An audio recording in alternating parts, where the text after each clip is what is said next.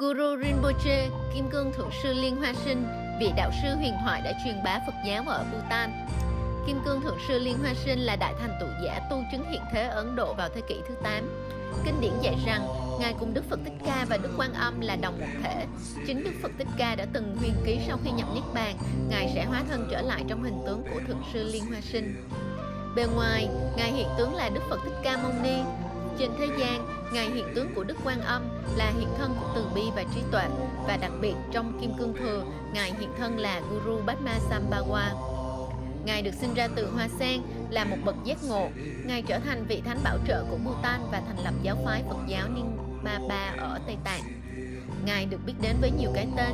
Hai cái tên phổ biến nhất là Guru Rinpoche, vị đạo sư quý giá, và Padma Sambhawa, người sinh ra từ Hoa Sen. Trong khi những đạo sư khác đạt được giác ngộ từ từ theo thời gian, khi các thầy thực hành những lời dạy của Đức Phật, thì Guru Rinpoche là một người vô cùng đặc biệt. Ngay từ khi ra đời, Ngài đã là một bậc giác ngộ hoàn toàn. Đức Phật tiên đoán sự xuất hiện của Guru Rinpoche như sau.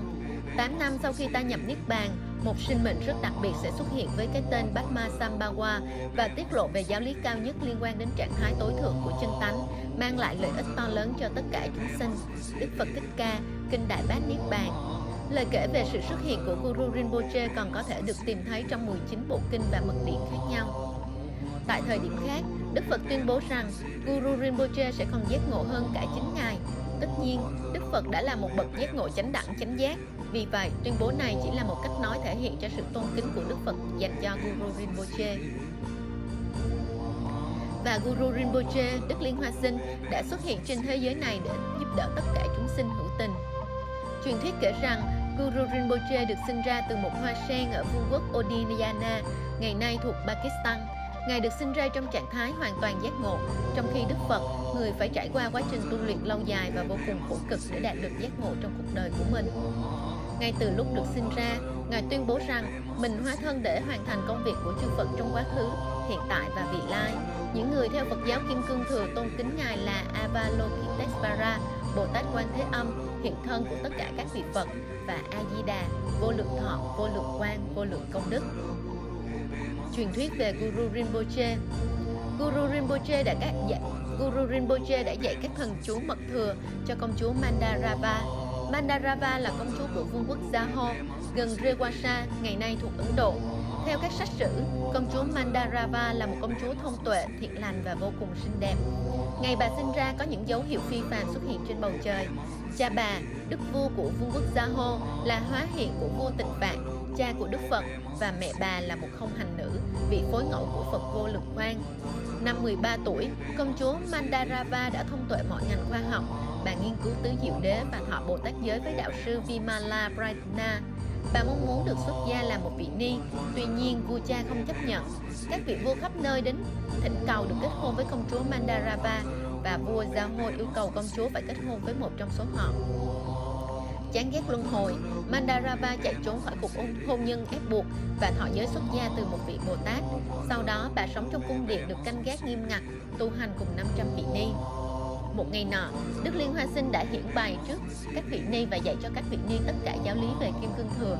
Khi tin đồn về việc Đức Liên Hoa Sinh sống trong cung điện của Mandarava đến tai Đức Vua, ông ấy nổi giận khi một người bình dân lại dính líu đến con gái của ông ấy sau khi công chúa từ chối kết hôn với tất cả các vua láng giềng.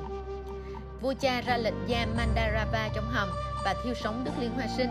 Thay vì bị thiêu, Đức Liên Hoa Sinh biến đám cháy thành hồ dầu mè, vây quanh bởi một vòng lửa mà ở giữa bung nở một bông sen. Trên đó Ngài an tọa giữa cầu vòng và mây. Nhận ra rằng Đức Liên Hoa Sinh là một hóa hiện của chư Phật, Đức vua sám hối hành vi tiêu cực của mình. Đức Liên Hoa Sinh và bà Mandarava đã giảng dạy giáo pháp cho tất cả dân chúng trong vùng. Guru Rinpoche và công chúa Mandarava sớm rời khỏi Tây Tạng, nơi sau này đạt được giác ngộ sau khi hoàn thành thời gian tu luyện của hai người. Công chúa Mandarava trở thành người đầu tiên trong năm phối ngẫu của Guru Rinpoche. Hồ ở Rewasa vẫn là một nơi linh thiêng vì người ta tin rằng sự kỳ diệu đã diễn ra ở đó. Những người sùng đạo đã dựng nên một ngôi đền gần hồ để thờ công chúa. Vào năm 2012, các tín đồ cũng đã xây dựng một bức tượng Guru Rinpoche cao 150 feet tại một khu định cư Phật giáo nhỏ ở Rewasa. Guru Rinpoche là người có công trong việc thành lập Phật giáo Kim Cương Thừa ở Tây Tạng vào thế kỷ thứ 8. Có ba trường phái Phật giáo, Tiểu Thừa hay còn gọi là Phật giáo Nguyên Thủy, Đại Thừa và Kim Cương Thừa. Trong khi các nhánh Tiểu Thừa và Đại Thừa vẫn còn phổ biến ở Ấn Độ, thì Kim Cương Thừa từ từ biến mất ở đất nước này từ thế kỷ thứ 8 đến thế kỷ thứ 13. Kim Cương Thừa là con đường mang tính nghi lễ hơn của Phật giáo với những mật điển và tu hành phức tạp hơn. May mắn thay, Guru Rinpoche đã mang truyền thống Kim Cương Thừa đến Tây Tạng trong suốt cuộc đời của ông. Khi đó, Tây Tạng cực kỳ phát triển với nền Phật giáo vô cùng rực rỡ. Do đó, truyền thống không chỉ tồn tại mà thậm chí còn phát triển mạnh mẽ. Vì vậy, Guru Rinpoche được gọi là Đức Phật thứ hai. Trong suốt cuộc đời tu hành của mình, Đức Liên Hoa Sinh đã lưu giữ những giáo lý và trí tuệ của mình dưới dạng Thema, kho tàng ẩn giáo trên khắp dãy Himalaya. Thema có nhiều dạng khác nhau, có thể là các pháp bảo, nhưng cũng có thể là dữ liệu về mây, nước và môi trường xung quanh. Các kho báu sẽ được khám phá từ từ bởi các thê thông, người tiết lộ kho báu vào các thời gian sau đó. Guru Rinpoche ở Bhutan Guru Rinpoche lần đầu tiên đặt chân đến Bhutan vào năm 810 sau công nguyên. Tại thời điểm đó, có một cuộc giao tranh giữa vua Ấn Độ Sithu và một vị vua đối địch tên là Nauche. Khi giao tranh liên tục diễn ra, vua Nauche đã giết chết con trai của vua Sithu và 16 người hầu cận. Điều này khiến vua Sithu vô cùng phẫn nộ. Tiếp theo, vua Sithu đã làm ô uế nơi ở của vị thần Jehin Kabo. Vị thần đáp lại sự ô uế này đã biến bầu trời trở nên đen kịt và cướp đi sinh lực của nhà vua. Nhà vua khi sắp lâm chung đã mời Guru Rinpoche đến Bhutan để cứu ông. Guru Rinpoche đến Bhutan thu phục vị thần và cứu nhà vua. Sau đó, Guru Rinpoche giám sát việc xây dựng các tu viện ở thung lũng Baro và đặt trụ sở chính ở Bung Thang. Vì vậy, ông đã chịu trách nhiệm về việc truyền bá Phật giáo ở Bhutan, trở thành vị thánh bảo trợ của đất nước. Di sản vĩ đại nhất của Guru Rinpoche có thể cho rằng di sản lớn nhất của Đức Liên Hoa Sinh là thành lập giáo phái Nyingma còn được gọi là giáo phái Mũ Đỏ, một trong những trường phái lâu đời nhất trong bốn trường phái của Phật giáo Tây Tạng. Theo kinh thi, được ghi chép sớm nhất về Phật giáo Tây Tạng, Guru Rinpoche. Guru Rinpoche, Đức Liên Hoa Sinh có bao nhiêu hóa thân? Xét về tự tính tuyệt đối, các bậc giác ngộ không rời pháp thân, nhưng với lòng từ bi, các ngài hiện thị vô số hình tướng với các báo thân và hóa thân để chúng sinh có thể kết nối và được lợi ích. Các ngài sẽ hóa thân thị hiện tùy thuận theo nhu cầu và căn cơ của chúng sinh. Từ pháp thân, Đức Phật A Di Đà hóa hiện báo thân là Đức Phật Quan Âm và hóa thân là Đức Liên Hoa Sinh. Cũng như vậy, tuy an trụ trong tự tính tâm bất khả tư nghì, Đức Liên Hoa Sinh cùng lúc thể hiện vô số hóa thân với các công hạnh khác nhau để mang lại sự giải thoát cho chúng sinh. Trong số đó có 8 hóa thân với các công hạnh chính của Ngài được người dân Himalaya tán thán và tưởng nhớ qua các giáo pháp cũng như qua vũ đạo 8 hóa thân Liên Hoa Sinh. Trong kinh điển có dạy, Đức Liên Hoa Sinh có tới 9.999 tiểu sử. Tiểu sử này được phân chia làm 3 loại. Những tiểu sử về pháp thân của Ngài phân theo 108 công hạnh. Ở cấp độ pháp thân thì Đức Liên Hoa Sinh chính là Đức Phật Bản Lai Phổ Hiền hay là Đức Di Đà như trong Nguyên Thủy và Ngài an trụ trong cảnh pháp thân. Ý nghĩa thứ hai, Đức Liên Hoa Sinh cũng chính là trí tuệ tự tính Phật ở khắp mười phương và Ngài chính là sự bình đẳng và sự toàn giác. Đấy là về cấp độ pháp thân. Còn về cấp độ báo thân thì từ pháp thân của Liên Hoa Sinh tỏa khắp mười phương thể hiện thành ngũ trí Phật. Từ ngũ trí Phật này, tất cả các vị Phật bản tôn uy mãnh, bán uy mãnh, an bình và tất cả chủng bộ Phật đều là báo thân của Đức Liên Hoa Sinh. Cho nên 100 bản tôn an bình phẫn nộ là báo thân của Đức Liên Hoa Sinh. Còn cấp độ hóa thân, Ngài có vô số hóa thân không thể đếm được, chẳng hạn như tám hóa thân, rất nhiều hình tướng khác nhau thể hiện ở các cõi để cứu độ chúng sinh. Ngài không hề giới hạn ở bất kỳ hình thức nào vì Ngài có năng lực chứng ngộ thần thông. Ý nghĩa thần thông ở đây không phải theo tri kiến của thế gian mà từ góc độ tu chứng và tự tính phận nên là sự hiện bày của năng lực giác ngộ. Cho nên, Đức Liên Hoa Sinh có vô số hóa thân. Một tu pháp của Đức Liên Hoa Sinh có thể nhiếp phục thành tựu một thừa rất nhanh chóng. Chân ngôn Liên Hoa Sinh và năng lực của chân ngôn nếu một sắc tướng có thể thể hiện lợi ích của một lần tụng Um Ahum Varaguru Batme Siddhi Hum thì toàn bộ thế giới không có đủ chỗ chứa công đức này. Tất cả chúng sinh hữu tình khi nghe, thấy hoặc nhớ đến chân ngôn này nhất định sẽ được nhập vào hàng. Trong tema về Đức Liên Hoa Sinh có dạy rằng các pháp tử, chân ngôn kim cương thừa thượng sư không chỉ là chân ngôn tinh túy của riêng ta mà đó là tinh túy của tất cả các bản tôn thuộc bốn thứ lớp mật thừa của tất cả chính thừa và tất cả 84.000 pháp môn. Tinh túy của tất cả chư Phật ba đời, tất cả thượng sư, Di Đam, Daka, Dakini, hộ pháp Tinh túy của tất cả các bậc này đều nằm đủ đầy trong chân ngôn này. Các con có thể hỏi chân ngôn này có năng lực như thế nào? Tại sao tất cả các tinh túy trên đủ đầy đầy trong chân ngôn này? Hãy lắng nghe và ghi nhớ, hãy đọc lại nhiều lần, hãy viết ra vì lợi ích của chúng sinh hữu tình và giảng giải cho chúng sinh trong tương lai. Um Ahum Varaguru Padme Siddhi Hum là chân ngôn của Đức Liên Hoa Sinh. Trong đó, Um Ahum là tinh túy vi diệu của các nguyên lý của thân, khẩu, tâm giác ngộ. Vajra là tinh túy vi diệu của Kim Cương Bộ. Guru là tinh túy vi diệu của Bảo Hộ. Pema là tinh túy vi diệu của Liên Hoa Bộ. Siddhi là tinh túy vi diệu của Nghiệp Bộ.